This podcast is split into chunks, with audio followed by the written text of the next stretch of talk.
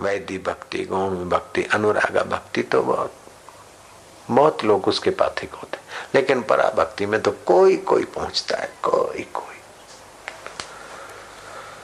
उसको नानक की भाषा में कहो कि ब्रह्म ज्ञानी की मत कौन बखाने, नानक ब्रह्म ज्ञानी की गत ब्रह्म ज्ञानी जाने ब्रह्म ज्ञानी का दर्शन वड भागी पावे ब्रह्म ज्ञानी को बल बल जावे।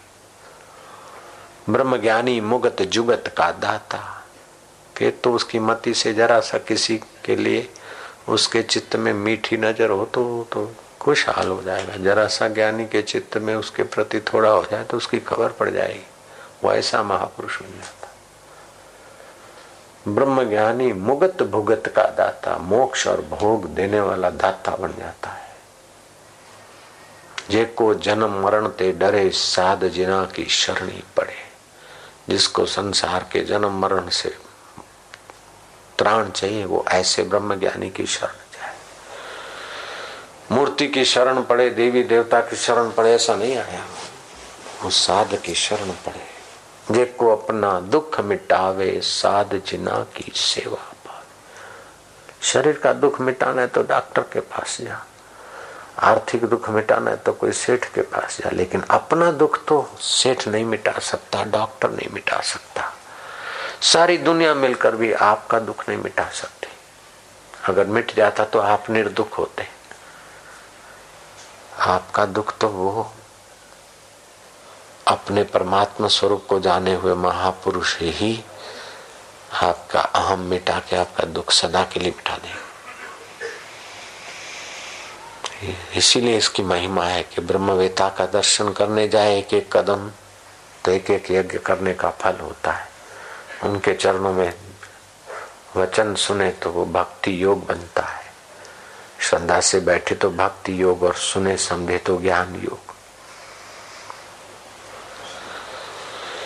कबीरा दर्शन संत के साहेब आवे याद, लेखे में वो ही घड़ी बाकी के दिन बाद।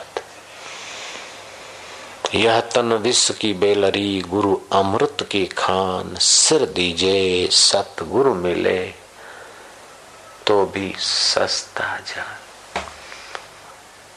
सतगुरु कैसा होता? सतगुरु मेरा सुरमा करे शब्द की चोट, मारे गोला प्रेम का हरे भरम की कोट। हृदय में तो पूर्ण करुणा है, लेकिन बाहर से डंडा लेके आए बड़ी बड़ी आँखें दिखाई।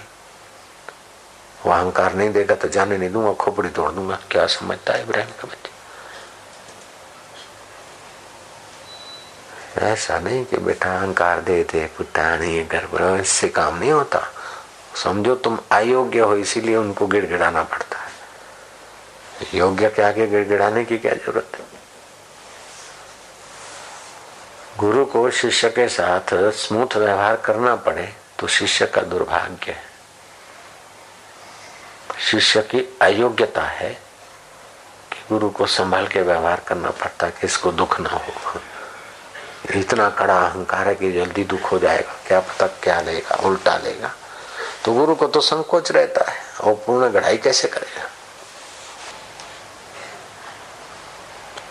कोई साधक रहता था, उसने गुरु को लिखा कि गुरु जी यहाँ तो ऐसा है, रात भर कुत्ते भोंकते, दिन को लोग गालियाँ देते, ऐसा। आप आज्ञा दें तो मेरा नर्मदा किनारे। बोले, नहीं, वहीं रहो, कुत्ते भोंगते तो सोचा करो ओम ओम बोलते।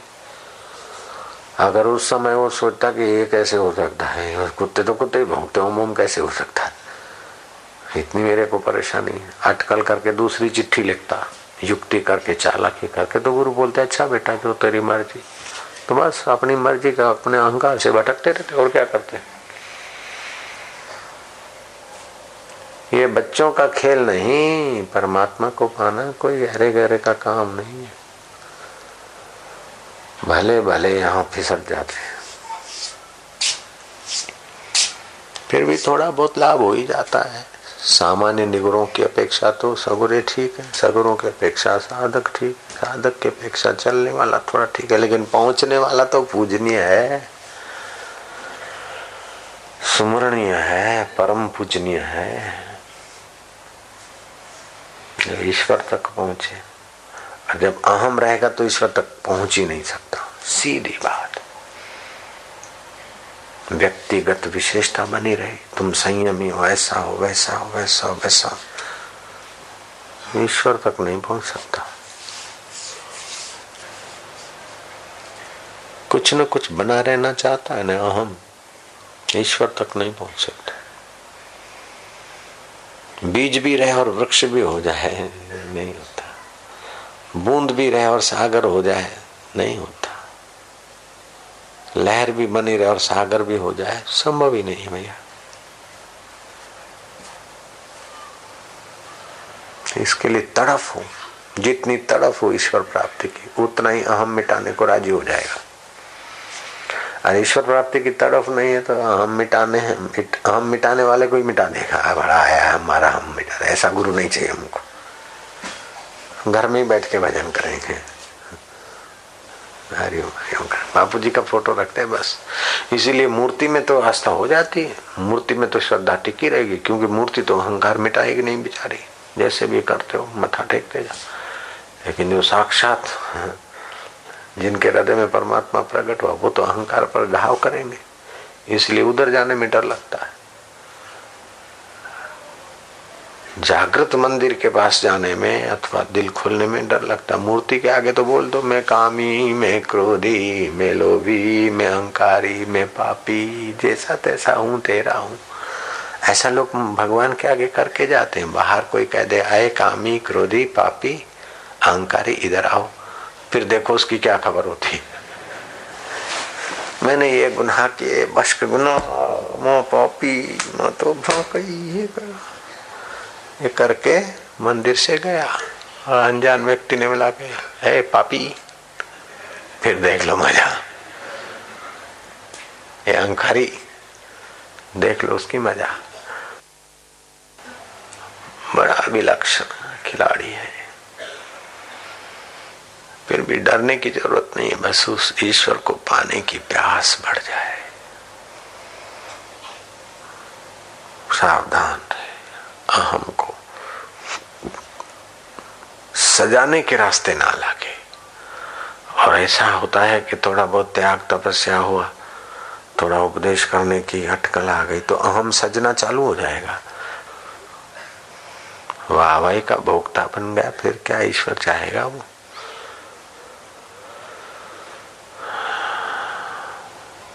सुविधा का भोक्ता बन गया, वाहवाही का भोक्ता बन गया। भोक्ता मौजूद है तो ईश्वर कैसे होगा? ब्रह्म कैसे बनेगा? सुविधा का भोक्ता, वाहवाही का भोक्ता ईश्वर साक्षात्कार कर ही नहीं सकता। हवा सुख संसार में क्या रखा है? हे राम जी, दुख देखना है तो संसार में जाओ, संसारी बेचारे बहुत दुखी हैं पचते रहते जरा सी वाहवाही भी हमें धोखे में तो डालती है। जरा सा सुख भी धोखे में तो डालता है। वाहवाही होती मरने वाले शरीर की सुविधा मिलती है इंद्रियों को। आपको आपको क्या मिला? वैसा क्षीर समुद्र से भी नहीं मिलता है। वह जो देवताओं की सेवा से भी नहीं मिलता है, जिसका आदि अंत नहीं और जो अनंत और अमृत सार है ऐसा अमृत। आदि नहीं अंत नहीं और अमृत का सार है। ऐसा सुख स्वरूप परमात्मा का ज्ञान और शांति माधुर्य और मस्ती। तत्ववेता परमात्मा प्राप्त महापुरुषों से जो सुख मिलता है शांति मिलती है ज्ञान मिलता है और आदि अंत जिसका नहीं उस अनंत का प्रकाश जो मिलता है वैसा क्षीर सागर के अमृत के पास नहीं स्वर्ग की अप्सराओं के पास नहीं है। यक्ष गंधर्व और किन्नरों के पास नहीं वशिष्ठ जी कहते हैं, हे राम जी, मैं चौदह लोक में विचरण किया कहीं सार नहीं। गंधर्व गान करते फिरते हैं, लेकिन जिससे गाया जाता है उस परमात्मा सुख का उनको पता नहीं। उन गंधर्वों को धिक्कार है। यक्ष यक्षिणियों के पीछे यक्षिणिया यक्षों से सुख ढूंढते फिरते हैं, लेकिन जो सुख स्वरूप है, उसका उनको पता नहीं। इसलिए उनको मेरा धिक्कार है। देवता भी विष्टा के कृमि की नाई, जैसे विष्टा का कीड़ा निष्ठा में खतबत करता है, ऐसे ही देवता लोग भी स्वर्गीय सुविधाओं में खतबत करते हैं। और मनुष्यों को तो तुम जानते ही हो मकान बनाऊँगा अब ये करूँगा अब वो करूँगा अब वो करूँगा न अतल में सुख है न वितल में सुख है राम जी न तलातल में सुख है न भूलोक में सुख है न भूअरलोक में सुख है न जनलोक में सुख है न तपलोक में सुख है न अधिक जीने में सुख है न जल्दी मरने में सुख है न विद्वान होने में सुख है न मूर्ख होने में सुख है न निर्धन रहने में सुख है, न धनवान होने में सुख है। हे राम जी, कहीं सच्चा सुख नहीं देखा। त्रिभुवन में चौदह लोकों में मैंने विचरण किया और बड़े बड़े संतों से भी विचार विमर्श किया और शास्त्रों का अध्ययन किया। कहीं भी शाश्वत सुख नहीं। चौदह लोकों में कहीं सुख नहीं।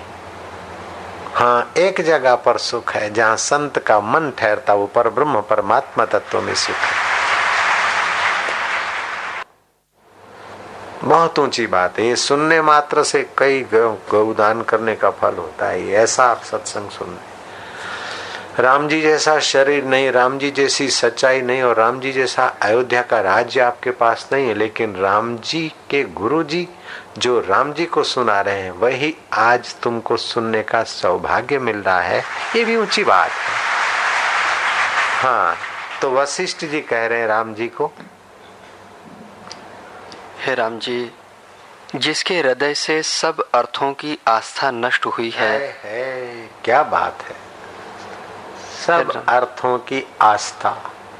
सारे जो जगत के शब्द अर्थ हैं उनकी आस्था जिनके हृदय से चली गई। हम्म हाँ करेंगे लेकिन अंदर से समझते सब सपना है सब खेल है। बहुत ऊँची स्थिति है।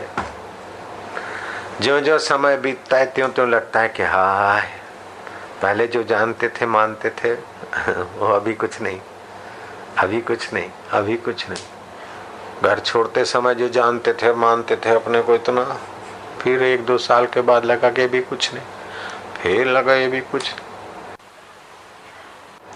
हे राम जी, जिसके हृदय से सब अर्थों की आस्था नष्ट हुई है, वह मुक्त और उत्तम उदारचित्त पुरुष मुक्ति रूप परमेश्वर हो जाता है। हे राम जी मैंने चीरकाल पर्यंत अनेक शास्त्र विचारे हैं और उत्तम से उत्तम पुरुषों से चर्चा भी की है, परंतु परस्पर यही निश्चय किया है कि भली प्रकार से वासनाओं का त्याग करें। इससे उत्तम पद पाने योग्य कोई नहीं। जो कुछ देखने योग्य है, वह मैंने सब देखा है और दसों दिशाओं में मैं भ्रमा हूँ। कई जन यथार्थदर्शी दृष्टि आए हैं और कितने हे उपादेश संयुक्त भी देखे, पर सभी यही यत्न करते हैं, इससे भिन्न कुछ नहीं करते। सारे ब्रह्मांड का राज्य करे, अथवा अग्नि और जल में प्रवेश करे, पर ऐसे ऐश्वर्य से संपन्न होकर भी आत्मलाभ के बिना शांति प्राप्त नहीं होती। खाली ही गुजरात का नहीं, खाली भारत का नहीं, पूरी पृथ्वी का नहीं, पूरे ब्रह्मांड का राज्य मिल जाए। पूरे ब्रह्मांड का, चौदह लोग। और आत्म शांति नहीं मिली तो वो भी ठन ठन पाल है।